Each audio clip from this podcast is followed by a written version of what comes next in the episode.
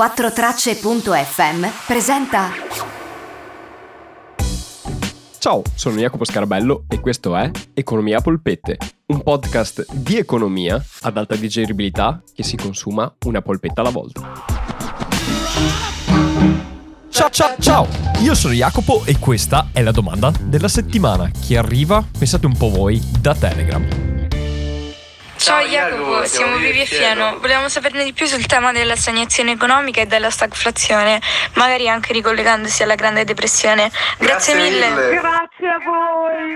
Ciao Vivi e Fieno e grazie mille per questo messaggio che mi mette tantissima gioia. Che bello. Ecco, devo dire, per i prossimi che farete domande, sappiate che Vivi e Fieno hanno alzato l'asticella tantissimo. Grazie mille, bellissimo messaggio e anche domanda veramente interessante che ci aiuta a completare il discorso con la puntata di settimana scorsa in cui abbiamo parlato della curva di Phillips e del rapporto che c'è fra disoccupazione e inflazione. Se vi siete persi la puntata vi consiglio di recuperarla, comunque tranquilli, vi darò degli hint, vi darò comunque delle piccole basi anche per riuscire a seguire questa puntata anche se non avete ascoltato quella puntata lì. E diciamo che questa domanda che ci pongono Vivi e Fieno è utilissima perché fa un po' il riassunto di tante puntate dette in passato che hanno a che fare con il debito pubblico, con la quantità di moneta, appunto con la curva di Phillips e il rapporto che c'è fra disoccupazione e inflazione e diciamocelo un po' le variabili principali che ci interessano a noi comuni mortali della macroeconomia. Perché? Perché tutto questo, ma soprattutto che cos'è la stagflazione? La stagflazione non è altro che un termine coniato sulla fine degli anni 70 che unisce le due parole stagnazione e inflazione, come avevo anticipato anche settimana scorsa. E perché questa cosa è eclatante? È proprio il fulcro della puntata di oggi il perché. Perché la stagflazione, a differenza di altre teorie economiche o di altri termini economici che mi avete chiesto finora, non è un qualcosa di teorico, ma è un risvolto reale dell'economia che è stato poi osservato vivendolo e si è cercato di capire come l'economia andava, come la si poteva far andare avanti perché le cose non andavano come ci si era aspettati e come si voleva. Perché si è arrivati appunto negli anni 70 in cui inflazione e disoccupazione, nello specifico, erano elevati e questo non solo non andava bene, ma era anche inaspettato perché, se vi ricordate la puntata precedente, si pensava negli anni 50 e 60 che il rapporto fra inflazione e disoccupazione fosse inverso, ossia se sale la disoccupazione l'inflazione cala e viceversa. E allora come poteva succedere che l'inflazione era alta e anche la disoccupazione era alta? Sono successe tantissime cose in quegli anni e ora andiamo a vederle. Oggi è una puntata diversa dal solito, non farò esempi pop, ma farò esempi del mondo reale, perché come dicevo la stagflazione è qualcosa che è successa nel mondo reale, non è una teoria economica, è un momento storico economico. La prima stagflazione appunto avviene negli anni 70, poi ce ne saranno di nuovo negli anni 80, 90 e nei 2000. È quella cosa che c'è ogni volta in cui c'è un'elevata disoccupazione e un'elevata inflazione. Ma come può succedere questo? Appunto negli anni 50 e 60 abbiamo visto nella curva di Phillips ci si aspettava che inflazione e disoccupazione andassero in senso opposto. Questo perché le teorie di Keynes sostenevano sostanzialmente che se l'occupazione aumenta e quindi la disoccupazione cala, il valore dei salari aumenterà, il valore degli stipendi salirà. Il perché Keynes arriva a questa conclusione è un po' complicato e ha a che fare con l'economia del lavoro, lo spiegherò un'altra volta. Comunque non è sbagliato, che più aumenta l'occupazione, più aumentano gli stipendi. Se aumentano gli stipendi, aumenta anche l'inflazione.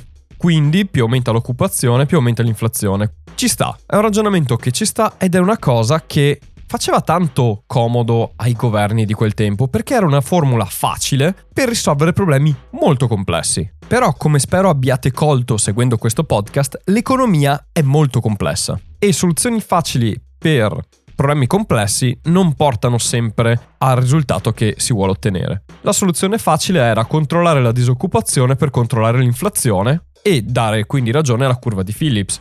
Se noi controlliamo la disoccupazione come? Con la spesa pubblica, perché siamo in un periodo in cui le teorie keynesiane vanno tantissimo e quindi le teorie keynesiane dicono più lo Stato spende, meglio va l'economia e più l'economia cresce e più si riesce a controllare il benessere di tutti.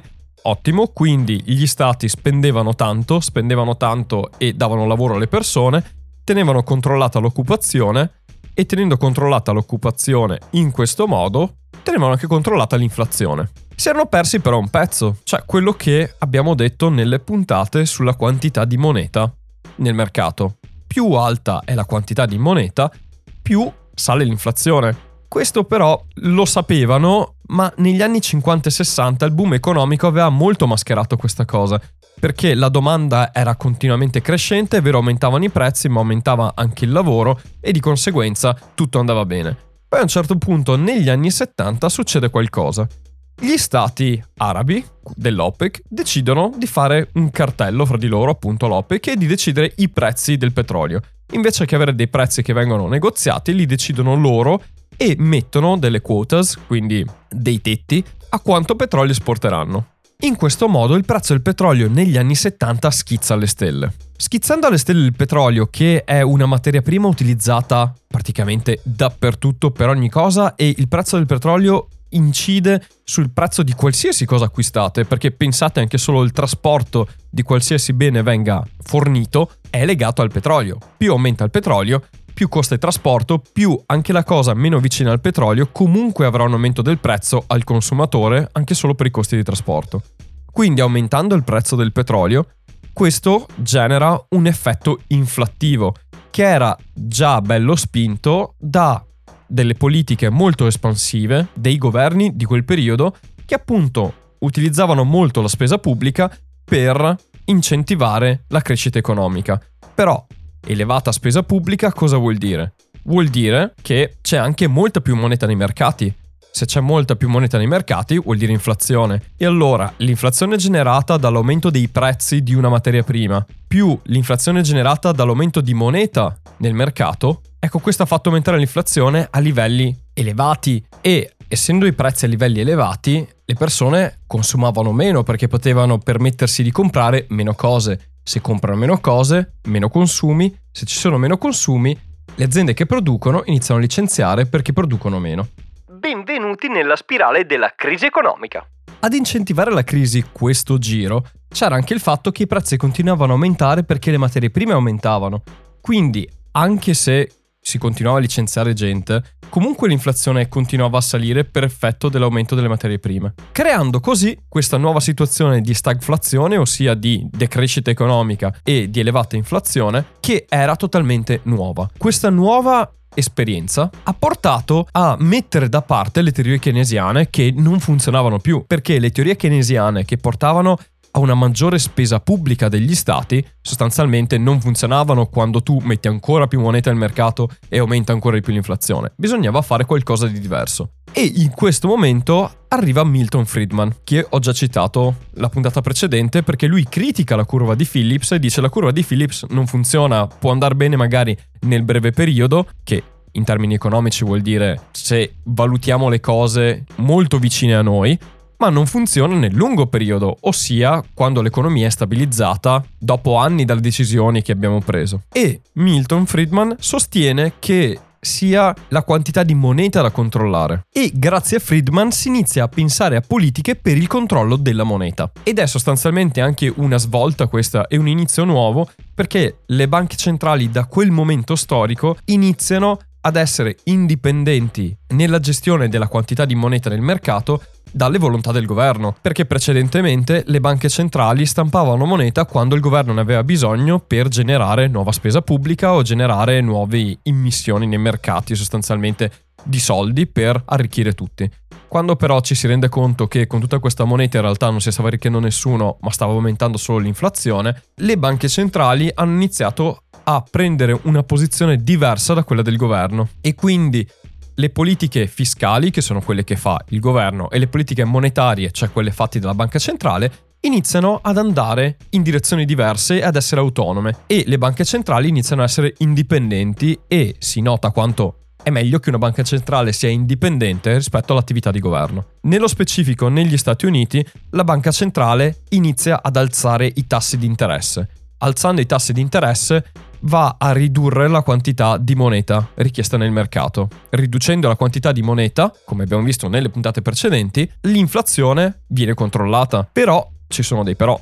Perché Milton Friedman era esattamente l'opposto dei keynesiani, cioè proprio si osteggiava i keynesiani e diceva totalmente l'opposto.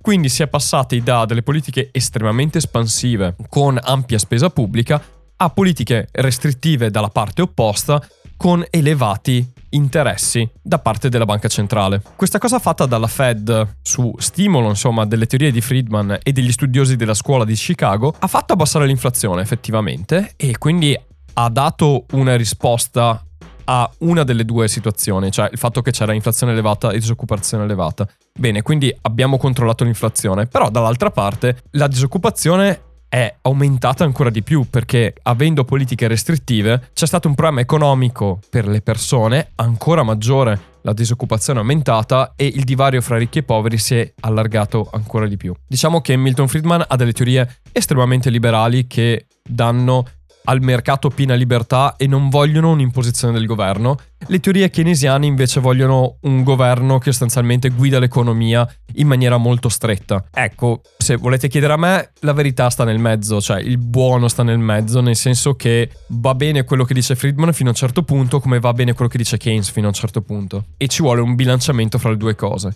La fortuna è stata che poi negli anni Ottanta comunque c'è stato un nuovo boom economico, una nuova crescita economica e quindi nonostante ci siano state restrizioni da parte della Banca Centrale Americana, ma e non solo, anche in Inghilterra e in altri stati si è fatto uguale, queste restrizioni sono state comunque compensate da una ripresa dell'economia che stava ricrescendo perché la domanda poi dopo un po' di tempo è tornata a crescere. Cosa ci ha insegnato il periodo della stagflazione? Ci ha insegnato innanzitutto che le teorie keynesiane bisogna prenderle con le pinze, quello sicuramente, ma anche che le teorie di Friedman e del monetarismo, come si chiamano, vanno prese con le pinze. Che la quantità di moneta nel mercato è una cosa importante da seguire.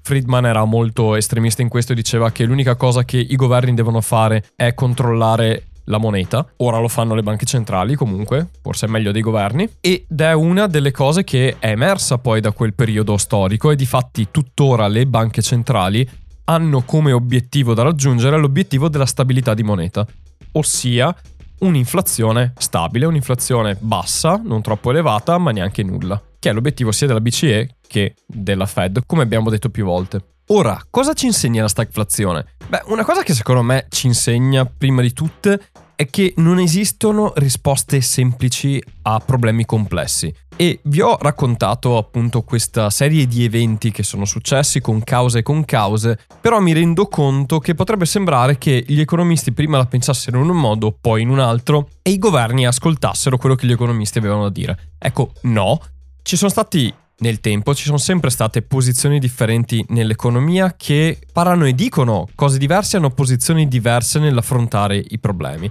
e la politica ascolta quella che è più vicina al proprio ideale politico, se vogliamo, o ascolta quella che è la più facile. Le teorie keynesiane, come anche la curva di Phillips, sono interessantissime dal punto di vista economico e sono molto, diciamo, appetibili per la politica perché danno delle risposte semplici.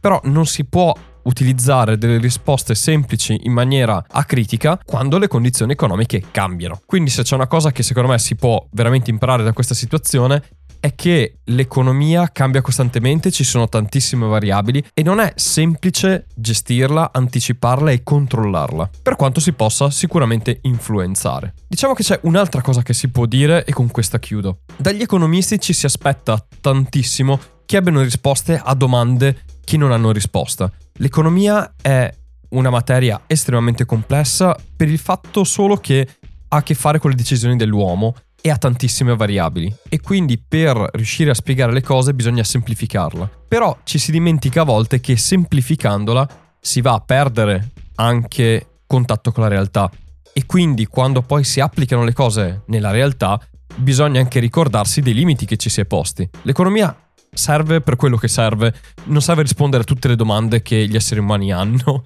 e non serve per prevedere il futuro prevedere il futuro. Quindi anche a chi mi chiede cosa ne penso, come vedo il futuro, come vedo le cose, la mia risposta è sempre la stessa, non ne ho assolutamente idea. Se sapessi come va il futuro e avessi la sfera di cristallo, farei tutti degli investimenti azzeccatissimi e ora sarei straricco e questi podcast li registrerei molto probabilmente da una città diversa ogni settimana. Dio mio, mi manca viaggiare. Vabbè, Chiudiamo.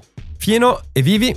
Questa è la mia risposta alla vostra domanda, spero che sia stata esaustiva e spero anche di aver risposto ad altri che potevano avere questa domanda o che questa domanda neanche ce l'avevano, però ora sono qualcosa in più che prima non sapevano e sono contenti di ciò. Bene, se anche voi come Fieno e Vivi avete delle domande, mandatele in vocale che sia su Instagram o su Telegram. Potete trovare il gruppo di Telegram è Economia Polpette e Instagram è Economia Polpette, quindi non preoccupatevi, qualsiasi roba voi scriviate il nome del podcast mi trovate nei vari social e mandatemi pure una domanda su qualcosa di cui avete dei dubbi, delle curiosità, qualcosa di cui volete anche semplicemente discutere e io sarò qua pronto a rispondervi. Tra le altre cose, adesso Vivi e Fino hanno alzato l'asticella, quindi se volete essere creativi, siate creativi, a me fa solo che piacere e mi fa solo che sorridere, quindi andate, siate liberi.